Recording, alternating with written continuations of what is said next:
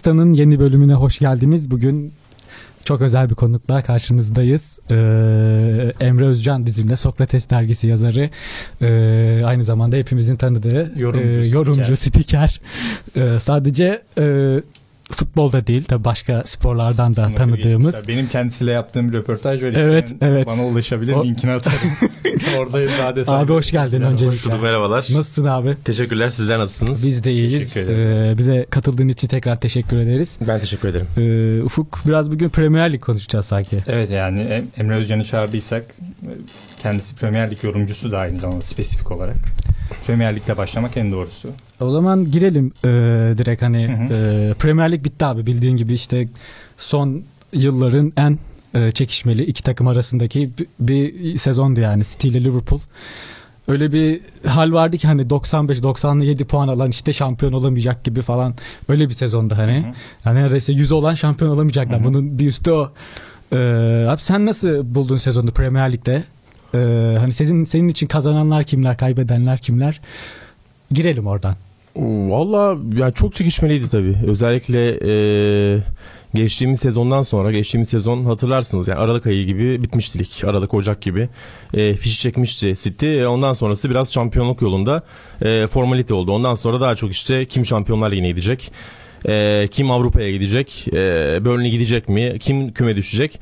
Onu izlediğimiz bir e, geçtiğimiz sezonu geride bıraktıktan sonra tabii böyle bir son haftaya son saniyeye kadar ya da son saniye demeyelim ama son saate kadar devam eden bir saat. şampiyonluk mücadelesi e, çok keyifli oldu tabii. E, bunun yanında yani 97 puanla e, şampiyon olmayan bir takım Avrupa'nın 5 büyük tarihinde ilk kez e, gerçekleşen bir şey. E, ki yani işte ligin bitimine bir iki, iki buçuk ay, iki, iki ay civarı vardı galiba. Böyle 7-8 hafta vardı. Ee, şey denmeye başlamıştı. Ya iki takım da kalan maçlarını kazanırsa işte 98 olacak City 97 olacak Liverpool falan ama hakikaten böyle 7-8 hafta vardı. Herkes şey diyordu yani bir takım puan kaybeder mutlaka. Özellikle Liverpool'dan daha çok puan kaybı bekleniyordu. Çünkü e, City'nin fikstür biraz daha iyiydi e, sanki e, Liverpool'un yani şöyle daha iyiydi. Liverpool'un son 4 haftası çok iyiydi ama ondan önce bir 3-4 hafta zorlu bir 3-4 haftası vardı. Orada özellikle takılması bekleniyordu. E, Liverpool orada takılmadı. Ondan sonra City'nin maçları biraz daha zorlaştı sonlara doğru. E, iki ay önce herkesin konuşmaya başladığı konu gerçekleşti. Bekliyor muydum? Kesinlikle beklemiyordum öyle bir şey. Çünkü ya çok istisnai bir şey. İşte bir daha olmaz. E, hangi sezondu? 2000'li yılların başında Jose Mourinho'lu mu e, Real Madrid? Galiba bir 96 puanla Real Madrid'in şampiyon olmadığı bir sezon var La Liga'da. E, Mourinho mu çok emin değilim. E, galiba 99 puan oluyor Barcelona. Ondan sonra işte onu bile geride bırakan bir e, performans ki yani o dönem 2000'li yılların başındaki La Liga'yı düşündüğün zaman hakikaten Real Madrid ve Barcelona dışında takım yok. Yani diğerleriyle iki takım arasında çok ciddi fark var. E şimdi şey de söyleyebiliyorsun. Evet City ile e, Liverpool e, o iki takım ayırdığın zaman Premier Lig ile arkasında yine ciddi fark var diyebiliyorsun ama sonuçta bir top altı gerçeği de var. Yani Arsenal, Chelsea, City, Tottenham'ı ne olursa olsun e, işte bu takımların gösterdiği reaksiyon e, o top altın hemen arkasındaki işte Everton, Watford, e, Wolverhampton onlar bir direnç gösteriyorlar özellikle. Everton çok iyi bitirdi sezonu top altı maçlarında. Wolverhampton Zaten. son yılların top altı dışındaki en iyi top altı performansçısı oldu bu sezon. Yani böyle takımların olduğu bir ligde 97 puanla şampiyon olamamak, tek tek mağlubiyetle şampiyon olamamak e, inanılmaz bir şey. E, çok üzgün olsalar gerek ama e, Şampiyonlar Ligi şampiyonluğu muhtemelen o acıyı fazlasıyla hafifletti ve şu anda e, herkes mutlu herhalde Liverpool'da. Abi benim beklentim aslında tam tersi. İki takımı daha mutlu edecek şey olarak. Liverpool'un lig şampiyon olması, City'nin. Şampiyonlar Ligi'ni alması. Biz Barış'la da hep Aha. öyle konuşuyorduk ama tam tersi oldu beklentinin. Ama yine de dediğin gibi mutlulardır şu an. Ben bu rekabete dair e, şeyi sormak istiyorum. Bu son düzlükte belirleyici faktör ne oldu yani City'nin Liverpool'un önüne geçmesinde ya da City'nin puan kaybı yapma, yapmamasında? Ha valla yani City'nin puan kaybı yapmamasında ne etkili oldu? Yani City'nin oyun gücü etkili oldu. Ee, Çok net bir şey söyleyemezsin onunla alakalı. Liverpool'un eline fırsatlar gelmişti. Onlar o fırsatları kullanamadılar. Yani mesela nerelerde fırsatlar geldi? Bir e, çok ciddi bir kırılma anı. Hatırlarsınız Leicester maçı. E, Newcastle'a kaybetmişti e, City. E, iç sahada oynayacağı bir Leicester maçı vardı. O maçı kazanırsa 7 puana çıkaracaktı farkı.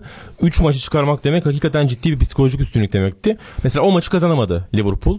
Orada bir kırılma anıydı bana kalırsa. Ondan sonra e, bir Everton maçı oynadılar. İç sahada Muhammed Salah'ın net fırsatlar kaçırdığı, bazı pozisyonlarda takım arkadaşlarını görmediği.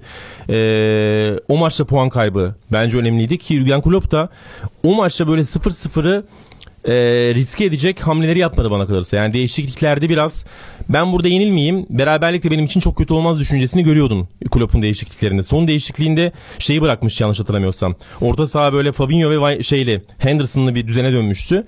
E, orada mesela o iki defansif orta sahadan birini çıkarıp bir hücumcu ekleyip e, galibiyeti düşünebilirdi. Mesela onu yapmadı Klopp. Bir de şeyi hatırlıyorum ben. United maçı. Ee, United'ın ilk yarıda mecburi 3 değişiklik yaptığı maç. Çok ciddi bir fırsat geldi. İstim üzerindeydi United o maçı çıkarken Liverpool'a karşı. Ama dağıldılar. 3 tane sakatlık yaşadılar. Bütün oyun planı dağıldı e, Solskjaer'in. Ve çok reaktif bir düzene geçmek durumunda kaldı. Mesela o maçta da e, beklenen performansa ulaşamadı bence. Liverpool'un net pozisyona giremeden bitirdiği bir e, mücadeleydi yanlış hatırlamıyorsam. Ya onlar kırılma anları oldu Liverpool adına ama yani City'nin son 14 maçtaki galibiyet serisini sorarsanız kendi oyun güçleri diyebilirim ben. Başka bir şey demek çok mantıklı olmaz orada. Ee, Sterling çok iyiydi. Bernardo performansını çok yukarı çıkardı ama bence kritik bir oyuncu var. Onu söyleyeyim. Özellikle Fernandinho'nun yokluğunda e, hem ligin son bölümünde hem bir arada böyle 2-3 maç Fernandinho'nun oynamadığı dönemde İlkay'ın defansif orta saha olarak savunma yönündeki performansı bence e, City'nin bu serisinde ve şampiyonluğunda belirleyici oldu. Aslında işte Liverpool'un da puan kayıplarının yanında bu Origin'in işte son dakikada attığı gol tarzı. Bir aldıkları da var. O, o, o tarz kırılma Doğru. anları da var Tabii, ama tabii. işte pek işe yaramadı işte sonda. Yani Liverpool'un yani son 10 dakikada kazandığı e, bir 10 puan vardır muhtemelen. Evet. Hatta bunların birçoğu da son saniye. Ee, çok fazla kaleci hatasıyla kazandıkları maçlar oldu. İşte Pickford'un yaptığı hata Everton'da, Origi'nin attığı gol. Hugo Lloris'in yaptığı hata Tottenham'a karşı. West Ham'a karşı zorlandıkları bir maç West Ham mıydı? 4-3. Ee, yok hayır West Ham değil şey. Crystal Palace maçı. 4-3 maç. Orada e, yine kalecinin çok ciddi bir hatası vardı. E, eşitliği yakalamıştı. E, Crystal Palace reaksiyon göstermişti. O maçı yine 4-3'ü yanlış hatırlamıyorsam 80'den sonra attığı golle buldu Liverpool.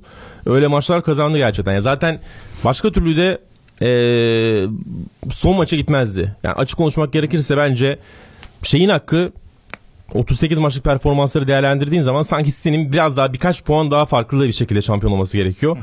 Ee, oyun bence başa baş değildi ama Liverpool'un söylediğiniz gibi o son saniyelerde son dakikalarda gelen golleri de şans golleri de biraz belirleyici oldu. Ben o açıdan Liverpool'un hikayesinin daha iyi olacağını düşünüyordum. Hani şampiyon Tabii. olsaydı işte o goller belgesellerde falan kesin kullanılırdı. Chelsea'ye geçelim Barış istiyorsan. Chelsea'ye geçelim. Orada da biliyorsun koltukta değişiklik olacak gibi. Chelsea'ye geçmeden e, bir de şunu biraz konuşalım istiyorsan. Hı hı. City Liverpool rekabeti işte e, zirveye çıktı bu sene.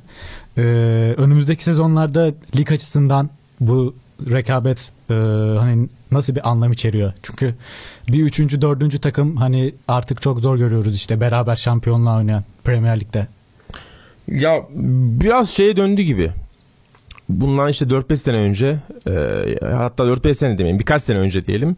Ronaldo e, La Liga'dan ayrılmadan önce e, hem Ronaldo Messi mücadelesi hem Barcelona Real Madrid e, dünyanın zirvesiydi muhtemelen. Herkes El Clasico'yu bekliyordu.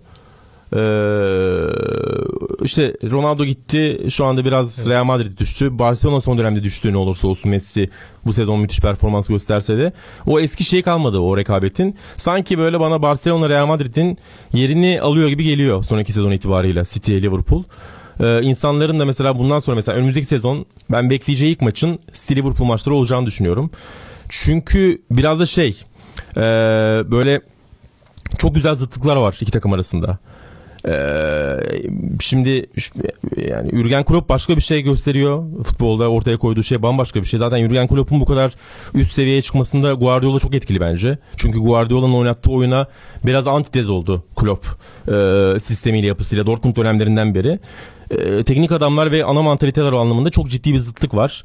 E, şöyle bir zıtlık da var yani insanlar tabii biraz bunu e, mübalağayla karşılıyor. E, City Arap sermayesi diyorlar. İşte hala Liverpool'un o kadar Yani aslında onların da sahipleri Amerikalı işte iş adamları falan orada da çok ciddi paralar dönüyor ama baktığın zaman Liverpool o kadar para harcayamıyor. Yani harcıyor işte Van Dijk'la şey alıyor Alisson alıyor hem kalecide hem stoperde e, transfer rekoru kırıyor ama o transferleri nasıl yapıyor? Coutinho'yu sattığı için yapabiliyor. Coutinho'yu satmasa Liverpool oyuncuları alamayacak.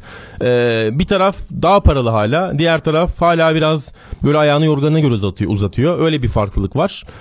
E, e, şimdi bu 98 ve 97 puan da bence o rekabeti çok daha farklı bir noktaya taşıdı. E, Liverpool iki senedir City'nin yapamadığını yapıp Şampiyonlar Ligi finaline çıkıp bir tane de şampiyonluk kazandı orada. E, ben dediğim gibi yani dünyada 5 büyük ligde artık insanların ilk olarak bu eşleşmeyi e, bekleyeceğini düşünüyorum yeni sezonda. Abi peki e, Chelsea'ye geçelim. Chelsea'de e, geçen sen de sana da sormuştum Juventus'ta boşalan koltuğa Mourinho mu acaba gelecek diye. Sen de Sarri görünüyor demiştin. Sarri geçecek gibi Juventus'un başına. Peki Chelsea'de durumlar ne olacak gelecek sezon? Kim çalıştırır ya da genel olarak takımın profili, transfer yasağı vesaire de var. Ne olacak gibi duruyor? Vallahi çok zor ya. Ee, Sarri kalsaydı da çok zordu işleri.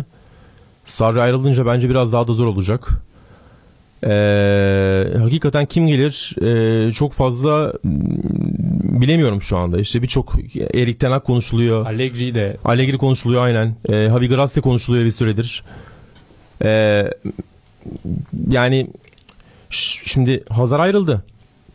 Transfer yasağı var. O yasak galiba işte itiraz ettiler. Galiba son kararın çıkmasını bekliyorlar ama çok bozulacak gibi görün- görünmüyor.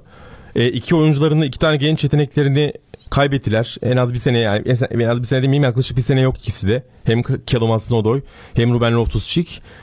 Ee, yani böyle bir ortamda sadece Pulisic transferiyle ya da işte kiralık gönderdikleri oyunculara birkaç oyuncu geriye çağırarak ne kadar mücadele edebilirler? Ee, muamma yani sanki şimdi böyle sıkıntılı bir yapı Ee, para yok harcayamıyorlar. O yüzden böyle camianın dinamiklerini bilen bir hoca daha iyi olur gibi bir düşünce ortaya çıkabilir. Öyle olunca da akla tabii Frank Lampard geliyor. Ama ben mesela dağılacağını düşünüyorum Lampard'ın. Ee, Yani çünkü mücadele edemezsin ya. Bu Tottenham'la, bu Liverpool'la, bu City ile e, o şekilde mücadele etmek çok kolay değil. Ee, çok zor yani işleri. Ee, Allegri çok iyi olur bence. Çünkü Allegri Sarri'den biraz daha farklı bir teknik adam. Böyle sisteme, e, taktiklere çok fazla önem vermeyen. Hep kendi açıklaması bu. E, oyunculara bireysel özgürlüğü vermeyi saha içerisinde ve hatta saha dışında tercih eden.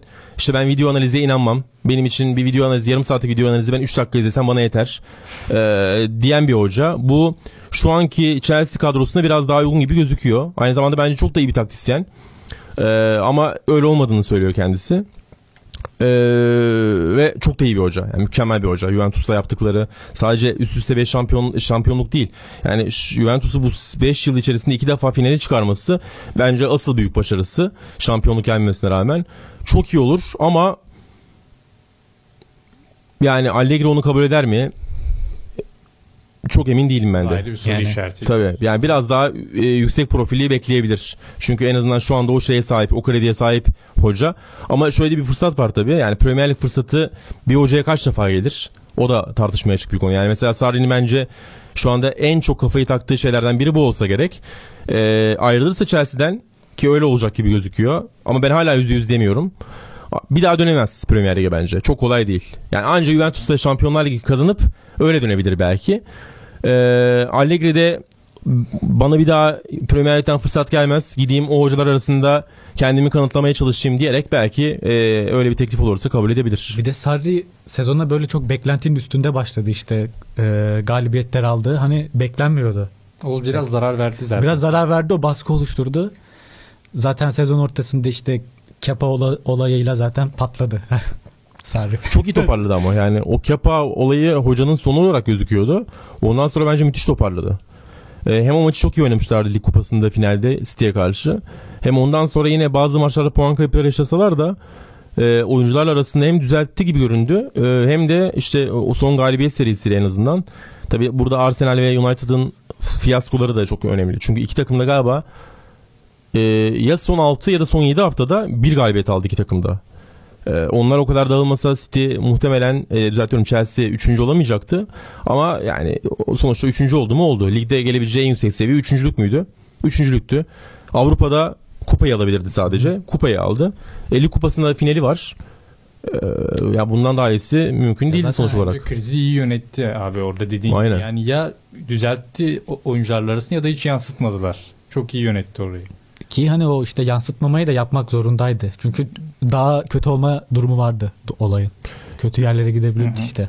Takım komple dağılabilirdi. Ya biraz spontane olmuş bir şeydi galiba. Yani insanlar biraz olduğundan fazla değer vermiş olabilir. Çünkü yani Chelsea'de oyuncular sezon içerisinde defalarca Sarri ile alakalı açıklamalar yaptılar. David Luiz yaptı. Willian birkaç kere yaptı. Hazard bile yaptı. Zaman zaman gerginlik yaşasalar da. Çünkü şey önünde eleştirdi Sarri Hazar'ı. Yani dedi ki bireysel oyuncu, takım oyuncusu değil. Ee, daha çok kendisine oynuyor diye böyle bayağı aslında taraftarın önüne attı. Ona rağmen hiçbir oyuncunun Sarri ile alakalı böyle iğneleyici bir cümlesi bile olmadı. Hep genelde e, iyi yaklaştılar. Aramız çok iyi, bize çok iyi davranıyor. E, kişilik olarak hocadan çok memnunuz. E, o Kepa olayı galiba biraz gerçekten maç içerisinde oluşan otoriteden biraz bağımsız anlık bir reaksiyon herhalde oyuncudan gelen. Abi Chelsea demişken o zaman Chelsea'nin gelmiş geçmiş en iyi, en başarılı teknik direktörü Jose Mourinho. Onun da adı bu ara birçok takımla alınıyordu. En son Newcastle United'ın başına geçeceği haberleri çıkmaya başladı. Kendisi de açıklama yaptı işte Bobby Robson'ın o takımla olan ilişkisini öne sürdü. Hmm. İşte taraftarları beğendiğini vesaire. Yani açık olduğunu söyledi bu fikre. Bir yandan da Arap sermayesinin başka bir Arap sermayesinin Newcastle United'ı satın alacağı da konuşuluyor. O da bir iddia. Bunlar hepsi bir araya geldiğinde nasıl bir tablo görüyorsun? Valla Rafael Benitez ne olacak sorusu ortaya çıkabilir ilk olarak. Çünkü taraftarın arası iyi Rafael Benitez'de. Ee, Rafael Benitez'in de Newcastle'da son iki yıldaki bütün problemleri takımın parasının olmaması, Mike Ashley'nin para harcamaması. Şimdi orada da bir ticari karar var. Mike Ashley takımı elden çıkarmaya çalışıyor. Ee, o zaman neden para harcasın? Birincisi adam harcamadı o yüzden de çok fazla. Ee, öyle olunca e, şimdi para gelirse Arap sermayesi gelirse ve transfer yapma şansı olursa Benitez onu değerlendirmek isteyecektir. İşte o yeni gelen yönetim takımın yeni sahipleri Benitez'le çalışmak istemez mi? İstemezse ama taraftarın bir reaksiyon gösterme ihtimali var bence. Orası biraz karışık gözüküyor. Mourinho için de bana kalsa e, ben hoca böyle bir maceraya kalkışmak istemez derdim. Çünkü e, yani nasıl mücadele edeceksiniz top altıyla? İstediğiniz kadar para harcayın. Çok kolay bir şey değil. Ee, ama onu bir meydan okuma olarak gözük şey alıp işte Newcastle'ı getirebileceği en üst noktaya getirerek tekrar adını parlatma düşüncesi olabilir. Çünkü yani şey Premier Lig'in şu anda bence hocalara e, yaptı, yapacağı şöyle bir etki var. Özellikle ligin içindeki hocalara. Öyle bir mücadele var ki, öyle bir hoca e, grubu var ki çok elit. Yani 18-20 takımın neredeyse tamamında A sınıfa yakın. Zaten işte 9-10 tanesi A sınıf. Diğerleri de A sınıfa e, uygun profiller. Şimdi sürekli o adamlarla böyle birbirlerine meydan okumalar, karşılıklı 90 dakikalar, maçlar e, fazla keyif veriyor bence. Oradan çıkmak istemiyorlar. O mücadelenin içine kalmak istiyorlar. Sürekli işte e, Klopp'a iki defa, Guardiola'ya iki defa meydan okuma isteği e, biraz uyuşturucu etkisi yaratıyor gibi. O- yüzden belki de e, sıcak bakacak olabilir Mourinho. Zaten son dönem biraz gösteriyor kendini. İşte televizyonlarda Çok iyi falan. Ne diyorsun abi sen Çok iyi yorumcu. beğeniyorsun. Çok çok aynen. E, Ya bütün programlarını izliyorum ben. Hı hı. En son Wenger'le birlikte e, çıktıkları program da çok iyiydi bence. Yani Aynen. Görüntü olarak da çok iyiydi. Bu iki ismin sahada yaşadıklarını yani az çok hatırlıyoruz. O zaman ilk kısmın sonlarına yaklaşıyoruz Barış. Son Tottenham Arsenal'a da değinelim. mi? Ufak değinelim Arsenal'a, Tottenham'a. Çünkü Barış e, Ee, özellikle Arsenal'da çok oyuncular bazı oyuncuların çok gelişim gösterdiğini iddia Evet ediyordu ben kendisi. geçen hafta işte ben ufak çok katılmadım. İşte Emery yine kazandırdı işte Emery'ye Genduzi'yi. zaten hiç Gen- katılmadım. Genduzi'yi biraz hani kazandırdı işte. Yani. Bir tek azından kazandırdı bence. futbola kazandırdı. Bence Kolasinac da işte bu sene ben beklemezdim ilk senesinde hani çünkü öne doğru çıktığı zaman hani %50 asist yapabilme kapasitesine sahip bir de e, çok hareketlilik katıyor Arsenal'ın hücumuna Kolasinac. Keza işte biraz Torreira oturmadı.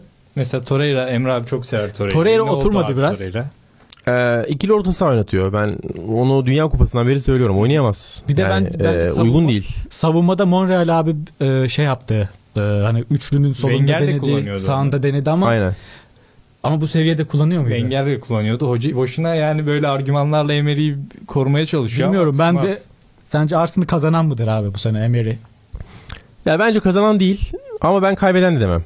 Evet. Ben kazanan değil dedim sadece. Kaybeden demedim abi. Ya, e, yani biraz o, ya, olması gerekeni yaşadılar bence. Çünkü yani kadro kalitesi bence net bir şekilde top altının en kötüsü e, Arsenal'in. Kalite açısından öyle. E, şimdi öyle bir ortamda e, ne bekliyorsunuz yani e, top altını en düşük kaliteli takım olarak ilk 2 ilk 3'e sokmasını beklemek e, çok aşırı olur ki ona rağmen son 2-3 haftaya kadar üçüncülük için çok ciddi bir şansı vardı. Yani orada birkaç maç kazansalar işte arka arkaya böyle top altı dışı takımlara e, 4 maçta bir puan alabildiler. Çıkarsız Evet. bir oyun vardı abi. E, aslında. ta- öyle öyle ama mesela orada e, orada 2-3 galibiyet alsalar arka arkaya belki şu anda 3. bir Arsenal'den falan bahsediyor olabilirdik. Yani böyle aslında e, gidip geldiler de oraya.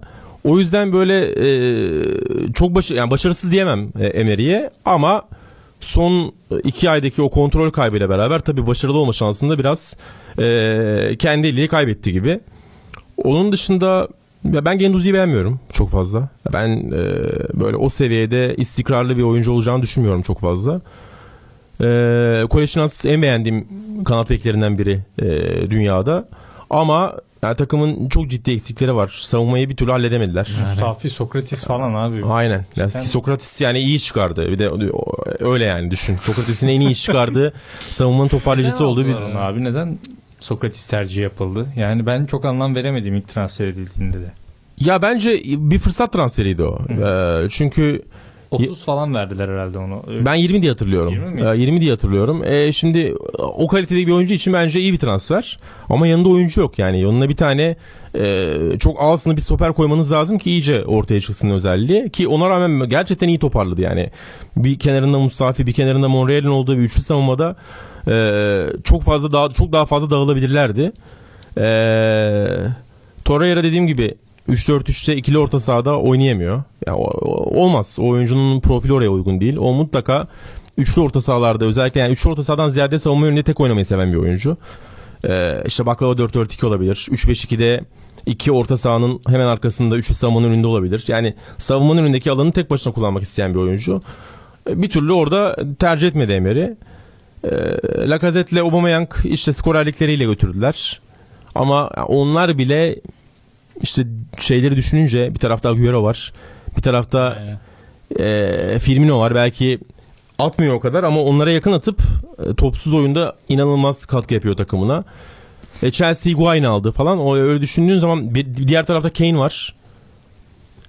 Orada bile aslında top altı seviyesinin e, en, en yukarısında değiller kabul etmek gerekirse. Her alanda zayıf bir takım bence Arsenal. Abi Kane demişken Tottenham'a da biraz birkaç cümle değinelim istiyorsan. Ee, onlar da dar bir rotasyona sahip. Yani kadro hem sakatlık yaşıyorlar. Sakatlık yaşayınca ister istemez eli zayıflıyor hocanın. Tottenham'ı nasıl buldun ve gelecek sezon ne olur? Ee, ya gelecek sezon çok transfer yaparlar büyük ihtimalle. Çünkü artık Yapması gerekiyordu. e, tabii gerekiyor. Ya iki, iki transfer penceresi transfer yapmadı bu takım. Yani hem Ocak transferinde yapmadılar. Stat yaptı. Start yapmalarına rağmen Hem yazın yapmadılar. kar etmişler. Yani büyük ihtimal kulüp bir şekilde yine iyi yönetilmiş. E tabii yani e, aynen E, zaten şimdi transfer harcaması yapmıyorsun bir yıl boyunca neredeyse tam bir yıl 12 ay boyunca transfer harcaması yapmıyorsun. İki oyuncuların maaşlarını e, en düşük seviyede tutuyorsun. Yani işte birçok oyuncunun gitmek istemesinin sebebi oydu maaşlar. Kyle Walker o yüzden gitti. E, maaş artışı istiyor oyuncu. Daniel Levy izin vermiyor. Danny Rose o yüzden gitmek istedi. Kaldı takımda ama performans düştü onun. E, diğer oyuncular da gitmek isterse o yüzden gitmek isteyecek ya da maaşı yukarıya çıkacaklar. Şimdi hem maaş vermiyorsun hem transfer harcaması yapmıyorsun. Bonservis vermiyorsun. E zaten kar edersin çünkü e, senin kemiksiz 400 milyon euro gelirin var top altı takım olarak. En düşük e, şeyden bahsediyorum. E, o yüzden Pochettino'yu da tutmak için takımda çok transfer yapmaları lazım. E, o transferleri de görmeden de net bir şey söylemek çok kolay değil. Ama e, dar kadroları var. Hem nicelik eksik. Bence nitelik de biraz eksik. Hoca belki de kadroda düşünülmeyen isimler mesela Sissoko'yu sonradan çok iyi kazandı. Mecburiyet çünkü. Mecburiyet ve çok iyi bir reaksiyon aldı ondan. Dembele form tutmuştu aslında orada. Onun gidişiyle bir boşluk ol- oluştu ama o boşluğu kapattı yine hoca. Kapattı ama işte defansif açıdan kapatabiliyorsun. Yani Dembele sana e, inanılmaz bir top kullanma şeyi e, özgürlüğü sağlıyor. Çünkü hem iyi pasör hem driplingle çıkış yapabilen bir oyuncu merkezden. E, o kalite eksilince orada orada Wings Sissoko ile oynayınca İki oyuncu da onu yapamıyor. Yani Vince iyi bir pasör ama sınırlı e, kabul etmek gerekirse. E, öyle olunca da işte Sissoko ile Vince'e düşünce de e, ya da Erik Dyer orada kullanmak durumunda kalınca da oyun planın değişiyor. Yani bundan iki sene önce oyuna çok daha e, hükmeden bir takımdı Tottenham. Çok daha reaktif bir şekilde e, sezonu bitirdiler. Şampiyonlar Ligi'ndeki finalde muhtemelen biraz o reaktif oyunun e, işte arkayı sağlam tutan ve kontralara yönelen Harry Kane'in yokluğunda özellikle sonla Moura'yla o takımın sonucu olarak geldi belki de. Ki dar kadro da patlıyor bir yerden sonra Moura da yoktu bir maçta tamamen Llorente'ye bakıyorlardı. Sonra Aynen. cezalıydı. Aynen. Llorente var başka kimse yok yani. O zaman bir araya gidelim. Bir araya Aradan gidelim sonra Zonamista devam edecek.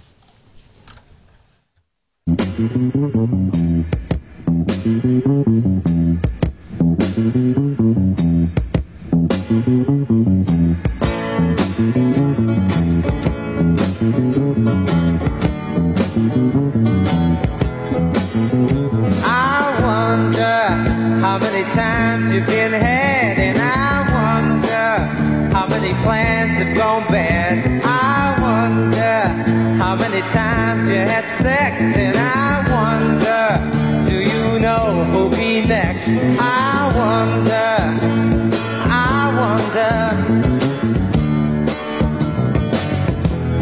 wonder I do.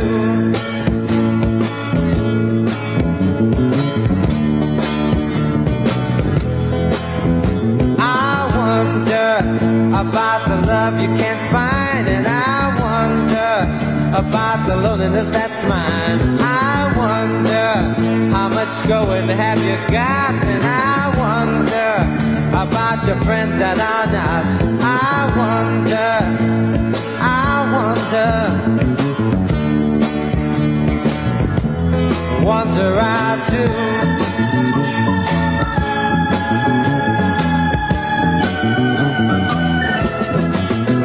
I wonder about the tears in children's eyes, and I wonder about the soldier that dies. I wonder, will this hatred ever end? I wonder, and worry my friend. I wonder, I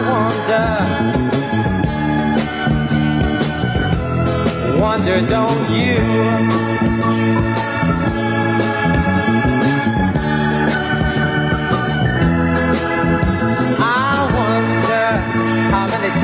You've been had, and I wonder how many dreams have gone bad. I wonder how many times you had sex, and I wonder, do you know who'll be next? I wonder, I wonder.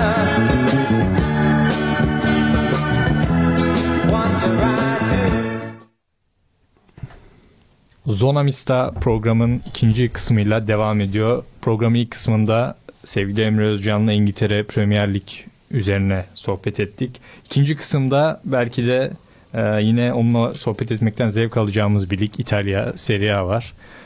Abi kısaca Serie A bu sezon çok takip etme fırsatın oldu mu bilmiyorum. E, kısaca bir değerlendirmesini yaparsan nasıl bir sezondu bu sezon? Ya tabii şey son iki sene itibariyle Premier Lig kadar yakından e, ilgilenemiyorum. Eskiden haftada 4-5 maç izlerdim. Şimdi maksimum artık 2 maç izleyebiliyorum ama yani o da e, beni canlı tutuyor e, basın takibiyle beraber. E, ya yani e, zayıf bir sezon olduğunu söyleyebiliriz. Yani zayıf sezon derken şöyle e, şampiyonluk yolunda alıştığımız son dönemde alıştığımız e, üzere işte Napoli en azından biraz zorluyordu. Araya Roma girmeye çalışıyordu. Spalletti döneminde bir ikinci kalmıştı e, Roma'da. Sarri'nin 3 sezonluk Napoli sürecinde. E, Juventus hiç zorlayabilen bir takım çıkmadı. Napoli çok erken bir şekilde dağıldı. E, Ancelotti ile ki ben bekliyordum açık söylemek gerekirse. Sarri'den sonra o takımın biraz geri gitmesini bekliyordum. Bu sezon bence daha da geri gidecekler. E, Juventus'un çok erken bir şekilde arayı açtığı ve kopardığı bir sezon oldu ama onun dışında yani Inter ayak kırıklığıydı.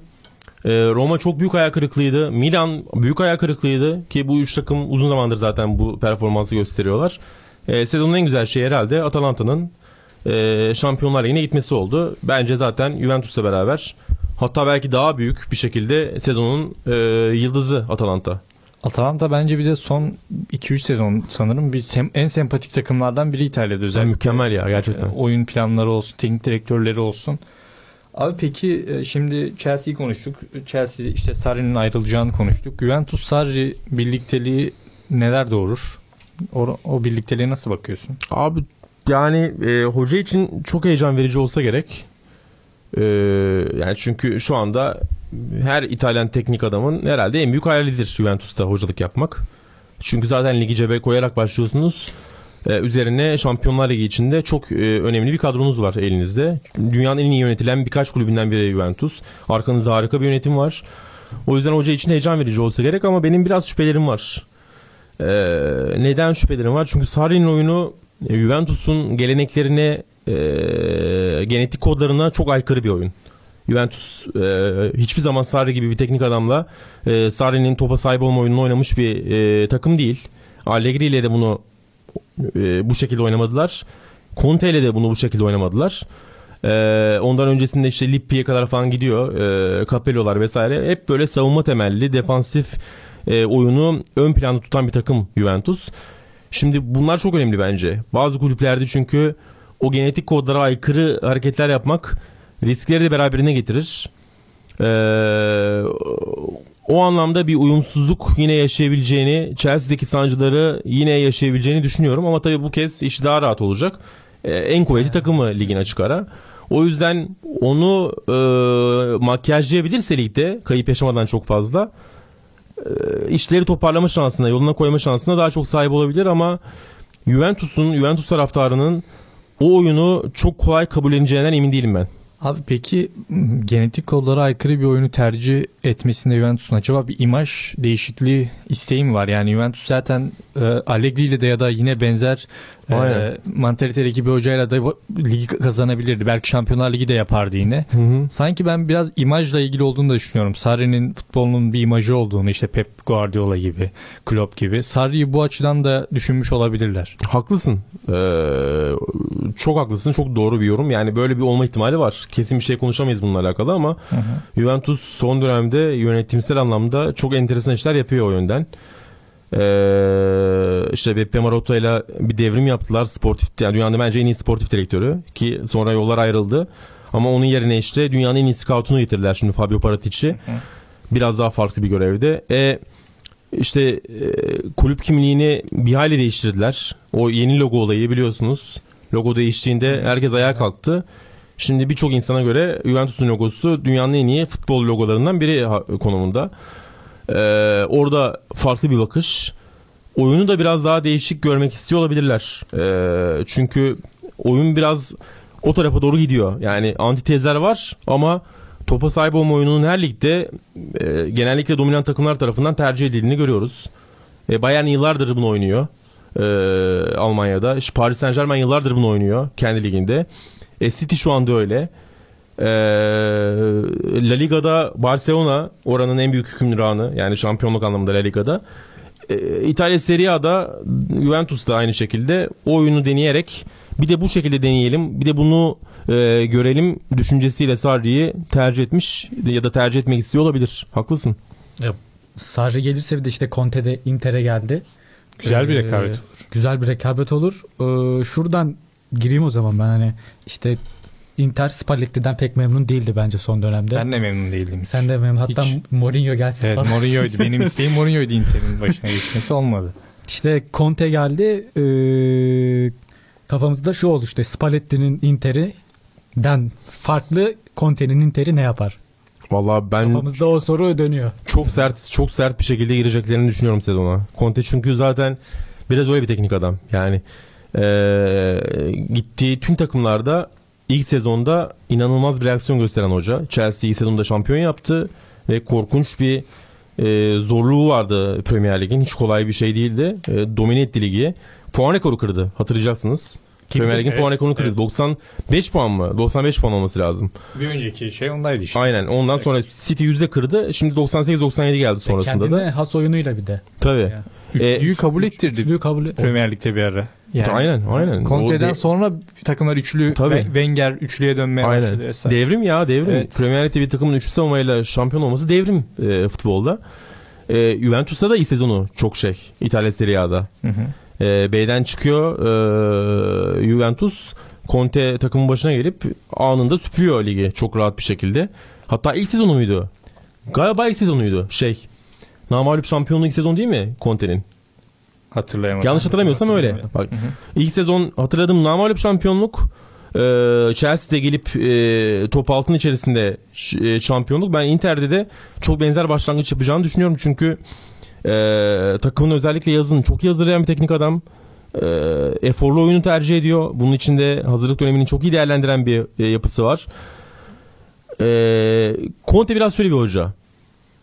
İlk senesi çok başarılı. ikinci senesi de yine başarılı ama böyle oyuncuları bir süre sonra e, bıktıran bir yapısı var. Yok. İşte diyetlerine karışıyor. Yok ketçap yok, tatlı yok, karbonhidrat yok, pizza şey biliyorsun. İtalya milli takımında da Chelsea'de de Juventus'ta da işte pizzayı falan yasaklamış oyuncularına. E, makarnayı yasaklamış. Şimdi İtalya'da bunu yapamazsın çok kolay kolay. Dondurmayı yasaklıyor. Ee, İtalyanların tüm yemeklerini oyunculara yasaklıyor. Şimdi ilk aşamada oyuncular bunu yapıp şey görüyorlar, başarı görüyorlar ama bir süre sonra başarının getirdiği biraz zafer sarhoşluğuyla beraber e, iplerin çok fazla sıkı olduğunu fark edip yaymaya başlıyorlar. Ondan sonra da oyuncular arasındaki bağ kopuyor hocanın. Juventus'ta da böyle oldu. Chelsea'de de böyle oldu çok çabuk bir şekilde. O yüzden Inter'de de ben ilk senesinde iki, hatta iki senesinde başarı bekliyorum. Bu şampiyonluk mu olur ondan emin değilim ama iyi bir Inter bekliyorum ama ondan sonra işi aynı şekilde devam ettirmek için biraz e, kendi yapısı olarak da kendi kafası olarak da esnemeye ihtiyacı var sanki. Ki herkes öyle düşünüyor işte şok etkisiyle Juventus'un hanedanlığını yıkabilir. Yani Ben şeyi de dikkatimi çekti. Bir de Icardi mevzusu da var orada. Yani Conte'nin sanki onu çizdiğine dair birkaç haber gördüm. Ona nasıl bakıyorsun abi? Abi oynamaz Conte Icardi, Icardi gibi oyuncuyla. Ee, bence oynamaz. Ee, daha farklı bir santrfor istiyor. Ee, ve şey yani Icardi onun için çok elegan. Çünkü önde üçüncü olan üçüncü bölgede presi ön plan alan bir teknik adam. Icardi onu yaptıramazsın bir. İkincisi Icardi e, o fiziksel direnci de e, rakip stoperleri çok fazla gösteremez. Müthiş bir bitirici ama Conte'nin 9 numarasını aradığı şey bitiricilikten ziyade oyunun farklı yönlerinde oyuna hizmet etmesi. Ee, daha az gol atan ama oyuna daha büyük fizikalite koyan bir 9 numaraya yönelecektir diye düşünüyorum ben. Orada ilk sezonda namalup şampiyon olmuş. Hatta. İlk sezon değil mi? Aynen. öyle deyince aklıma direkt Jiro geliyor. Benim de o geldi biliyor musun? şey anlatırken Emre abi anlatırken. Abi bir de Milan'a ge- geçelim istiyorsan. Milan'ın yıllardır böyle bir ben çıkışını bekliyorum ama bir türlü o çıkış gerçekleşmiyor. Teknik direktör değişimi olacak gibi. Sen de bir tweet atmıştın. Ee, gündemde biri var sanırım. Onu iyi olacağını söylemiştin. Tam hatırlayamadım adını. Marco Giampaolo. Evet, evet. Senin beğendiğin bir teknik direktör sanırım. abi. Evet. Bu birliktelik olursa artı e, ne gibi takviyeler gerekiyor Milan'a rekabete girebilmesi için artık ligde? Marco Giampaolo e, o gün de şeyde de Twitter'da da söylemiştim. Küçük Sarri. Yani Sarri'nin e, müridi. E, Sarri Empoli'den Napoli'ye transfer olduğunda e, Empoli'den ayrılıyor Sarri. E, Empoli'de zaten bir kahraman gibi. Ondan sonra geliyor. Ondan sonra şey diyor. Yani başkan diyor ki e, sen gidiyorsun biz ne yapacağız diyor. Yani tamam anlıyoruz seni gitmek istiyorsun ama işte bizi zor durumda bırakıyorsun falan. Diyor ki Gianpaolo'yu getirin. Yani direkt hoca başkanı söylüyor e, görüşmede. Onun üzerine Gianpaolo'yu seçiyorlar. Gianpaolo da ondan sonraki sezon Sarri'nin bıraktığı yerden e, takımın iğmesini düşürmeden müthiş bir sezon geçiriyor. E, Sampdoria'ya atlamadan hemen önce. E, o anlamda yani Sarri'nin hakikaten müridi. Aynı oyunu oynuyordu. Şeyde Empoli'de. Baklava 4-4-2. Sampdoria'ya geçti yine baklava 4-4-2. Evet olası 11 değil o 11'e baktım ben bir haber sitesine. Orada da baklava 4-4 Aynen. gösteriyordu. Onu tercih eden bir hoca. Topa sahip olma oyunu oynar. %60'ları hedefler. Ee, sürekli pas yapar. Ve ortadaki dörtlü ve öndeki ikili çok hareketlidir böyle. Sürekli rotasyon halinde. Yer değiştirerek oynarlar. Ee, o yüzden yani nitelikli özellikle pasör orta sahalara ihtiyaç duyar. Çünkü Bakayoko galiba ayrılıyor. Chelsea'ye dönecek. Ee, büyük ihtimalle Chelsea'de onu kullanmayı düşünecektir. Transfer cezası nedeniyle. E, Frank Kessie o oyuna çok uygun bir oyuncu değil bana Kadroda kalırsa. yazmışlardı ama. Ya, ya- yani zaten dörtte orta saha oynuyorsan e, mutlaka Kessie'ye e, şans vereceksin. Çünkü zaten takımın elindeki en değerli şu anda orta saha oyuncusu gibi. Ama farklı bir oyuncu. O yüzden e, ayağı çok temiz, pas kalitesi çok yüksek birkaç oyuncuya ihtiyaçları var. Öyle oyunculara yönelmeyi düşüneceklerdir diye tahmin ediyorum ama tabii galiba daha kesinleşmedi o transfer. Milan'da işte şey Fatih Terim hani derler ya işte taktik bilgisi Hmm, biraz zayıf Öyle işte bir klişe. gaz gaz verip hani hı. oyuncular öyle biraz Gattuso da ben onu hissetmiştim böyle hani.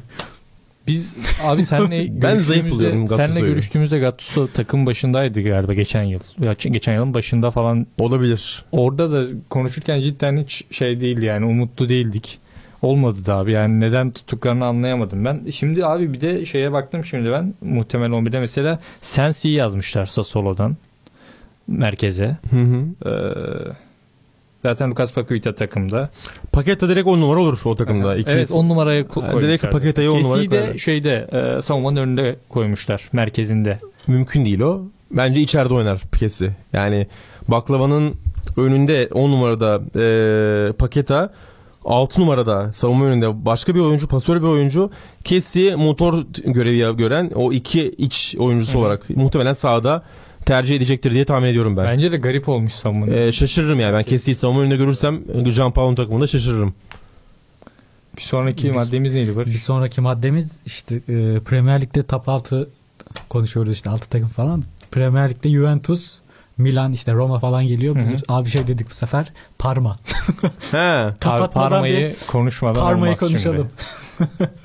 Ya eee, aslında ya benim için büyük bir şaşkınlık. Ben küme düşme hattının eee, çok ciddi adaylarından biri olacağını düşünüyordum Parma'nın. Sezon başında da biliyorsunuz çok iyi girdiler. Yani böyle bir dönem ilk e, 10 hafta falan geride kaldığında 7. 8. civarındaydı Sen de Parma. mutluydun abi o zaman. Efendim? Sen de mutluydun abi. Ben mutluydum ama şey diyordum abi yani insanlar diyordu abi takım senin çok iyi başladı falan. E, Çöp bir kadro diyordum yani. Hepsine aynı cevap verdim. Yani çöp kadro e, kötü takım nasıl burada olduğunu anlamadım diyordum. E, açık söylemek gerekirse. Zaten oyun da onu göstermiyordu. Yani sürekli topu rakibe bırakıyordu Parma. E, muhtemelen İtalya Serie A'nın topa en az sahip olan birkaç takımından biridir ortalama olarak. Ama işte kontra ile Cervinho çok büyük iş yaptı. E, Roberto Ingles de çok büyük iş yaptı hücumda. Onlar buldukları pozisyonları değerlendirdiler. Takım bir anda arka arkaya galibiyetler aldı ama oyun ve e, kadro oranın oyunu ve kadrosu değildi. Onu hep söyledim ben zaten. Sonra zaten sezon sonunda oraya geldi. Parma o e, sezon başına kazandığı iki maçı mağlubiyetle bitirse küme düşüyordu. Hı. Küme düşme hattı son, son iki hafta küme düşme hattının üzerinde girdi takım. Ee, orada işte şey maçı kime karşı? Fiorentina'yı yendiler. Yanlış mı hatırlıyorum? Sondan bir hafta 37. hafta. Ee, Endil lazım. efendim Fiorentina. Fiorentina'yı yendiler. O maçı yenemeseler mesela e, Fiorentina Parma'nın üzerine çıkıyor. Parma daha aşağıda kalıyor. Son haftaya Genoa ile Empoli ile küme düşme hattına girecekti Parma. Yani oralardan döndü takım. E, beklediğime geldi dolayısıyla. O yüzden e, kümede kalmak başarı. Sezonun başı müthiş bir iş. Ama yani yeterli dersen, yeterli mi dersen yeterli değil. O yüzden takviye gerekiyor. E, bakalım nasıl bir şey gösterecekler, yönetim gösterecekler. Bizim jenerasyon yetmiyor ama Parma'nın eski kadrolara baktığımda ben wow diyorum yani gene. Zaten Emre abi de zaten orada etkilendi. Tabii tabii, aynen. Değil mi o da? Abi ağzına sağlık. İkinci kısma da teşekkür ederiz konuştuğun için. Son kısımda birazcık daha bir şey yapıyoruz böyle ne bileyim kitap, film daha serbest bir Ha, bölüm oluyor. olur. Bir araya gidelim o zaman. Aradan Ondan sonra. sonra devam edelim.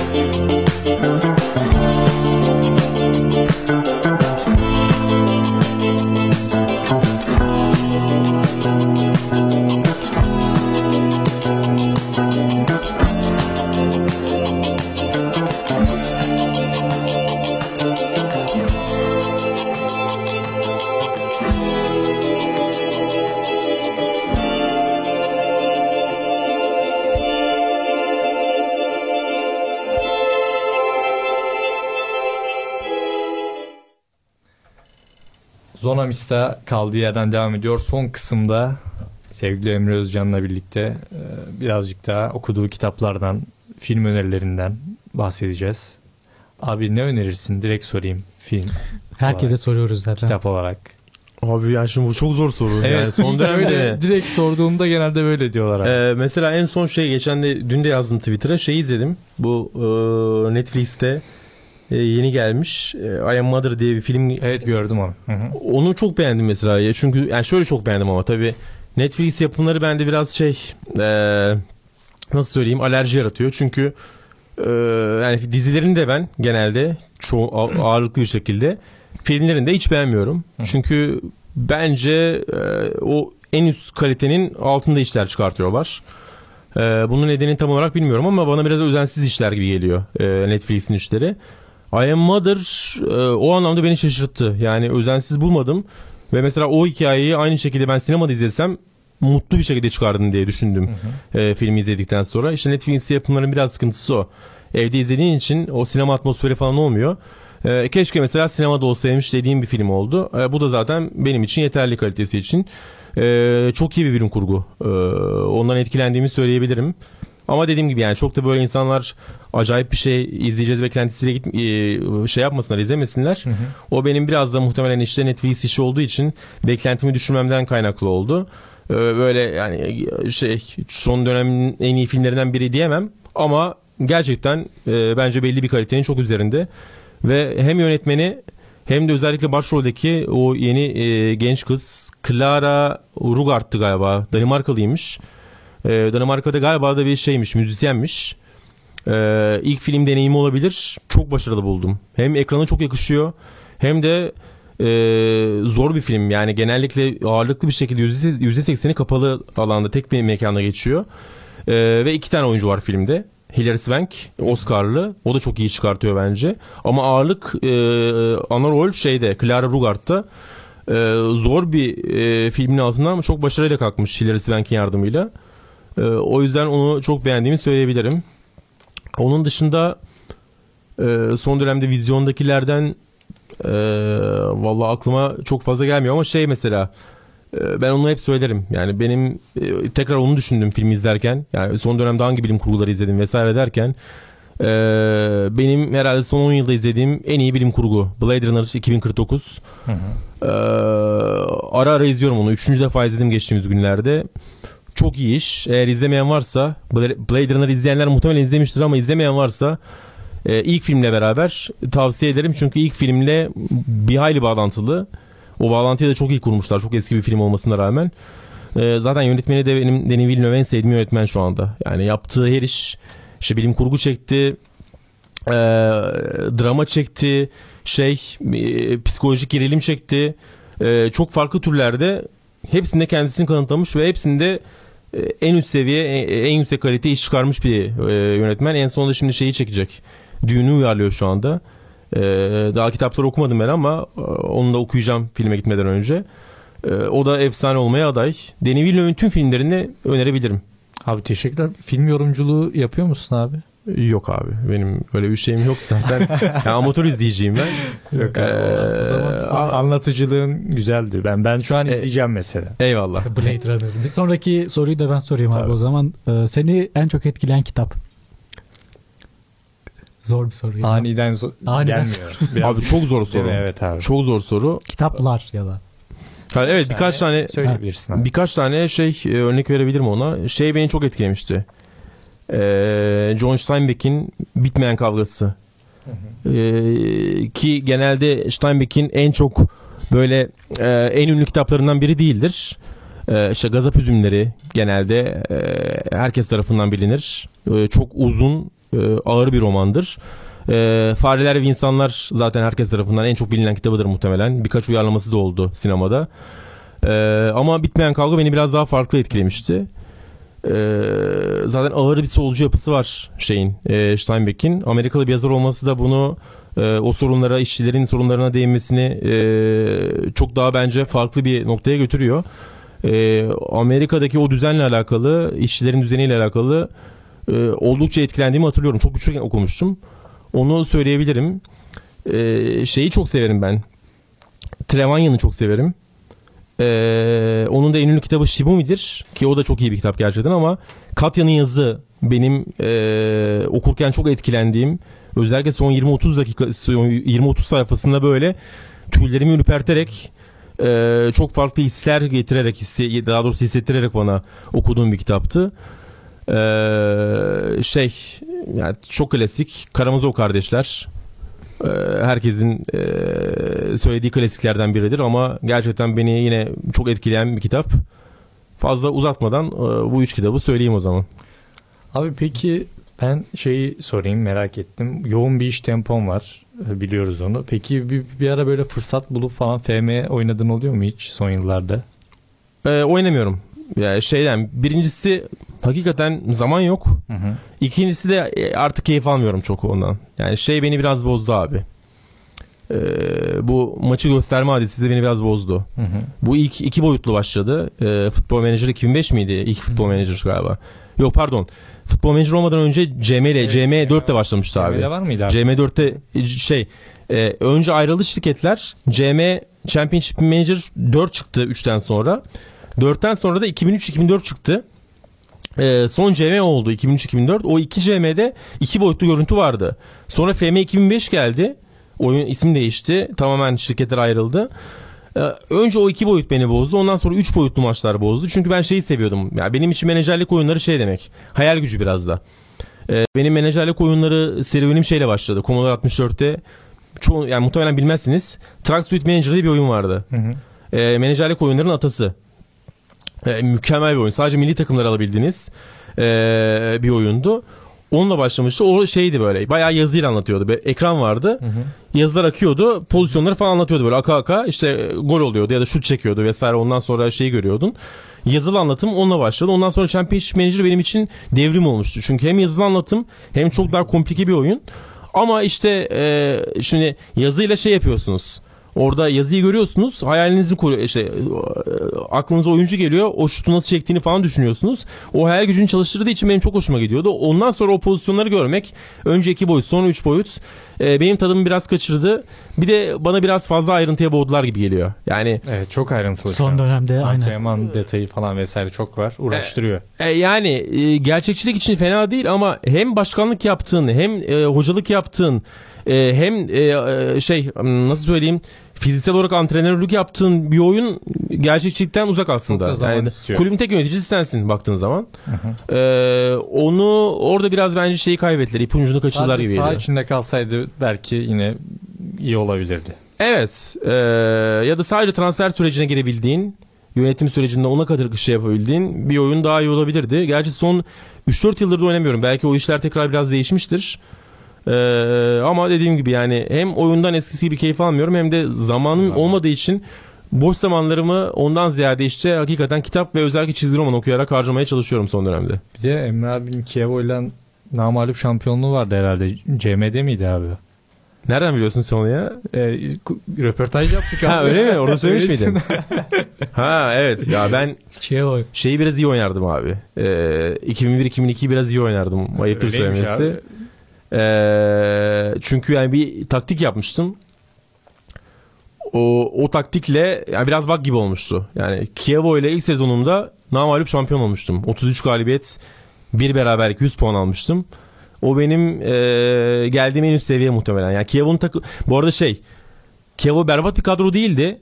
Çok iyi oyuncuları vardı birkaç tane ama baktığın zaman e, İtalya Serie A'nın işte 9. 10. kadrosu ya da işte 11. kadrosu falan dersin. Bir de o Roma'nın, o Lazio'nun olduğu ligde ilk sezonda şampiyon olmak yani mümkün olan bir şey değil. Ya ben duymadım. Ee, o yüzden evet öyle bir durumum vardı. Ee, ama eskide kaldı onlar ya. Abi peki hiç bilerek kaydetmeden çıktın mı?